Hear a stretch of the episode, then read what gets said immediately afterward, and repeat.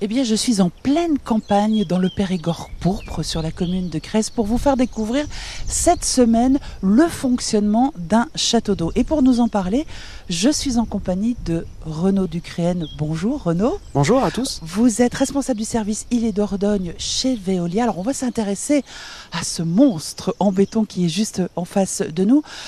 Le château d'eau, c'est une longue histoire. C'est apparu quand dans l'histoire justement? Alors effectivement, le, château d'eau remonte à, longtemps déjà, puisque en fait la création des châteaux d'eau est intimement liée au développement des réseaux d'eau potable. Et déjà dès l'Antiquité, euh, il y avait des réservoirs d'eau. Et notamment au moment de la Rome antique, en fait, euh, les Romains ont construit des châteaux d'eau pour stocker l'eau qui provenait des aqueducs.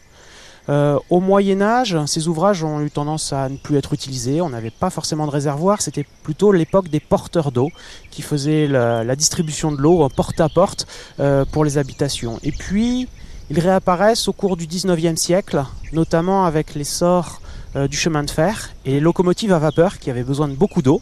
Et puis au cours du 19e également, avec le développement des réseaux d'eau potable dans les grandes villes, euh, puisqu'ils ont commencé à être construits dans les villes qui s'agrandissaient du, fait de l'exode rural.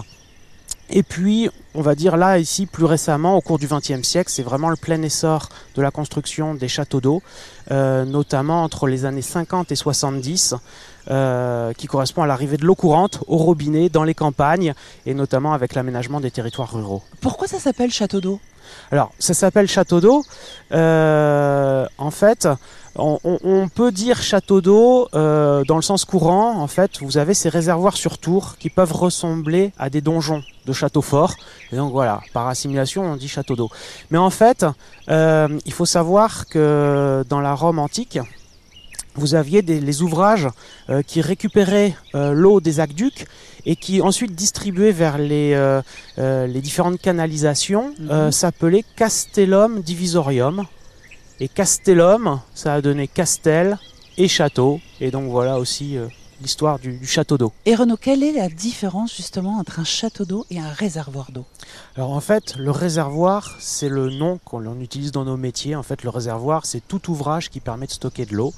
Euh, le château d'eau est le nom courant utilisé notamment pour ces réservoirs sur tour du fait de leur forme. Et ce château d'eau s'appelle comment? Alors c'est le château d'eau de Laborde ici à Creil on s'équipe et on y va? On va le découvrir?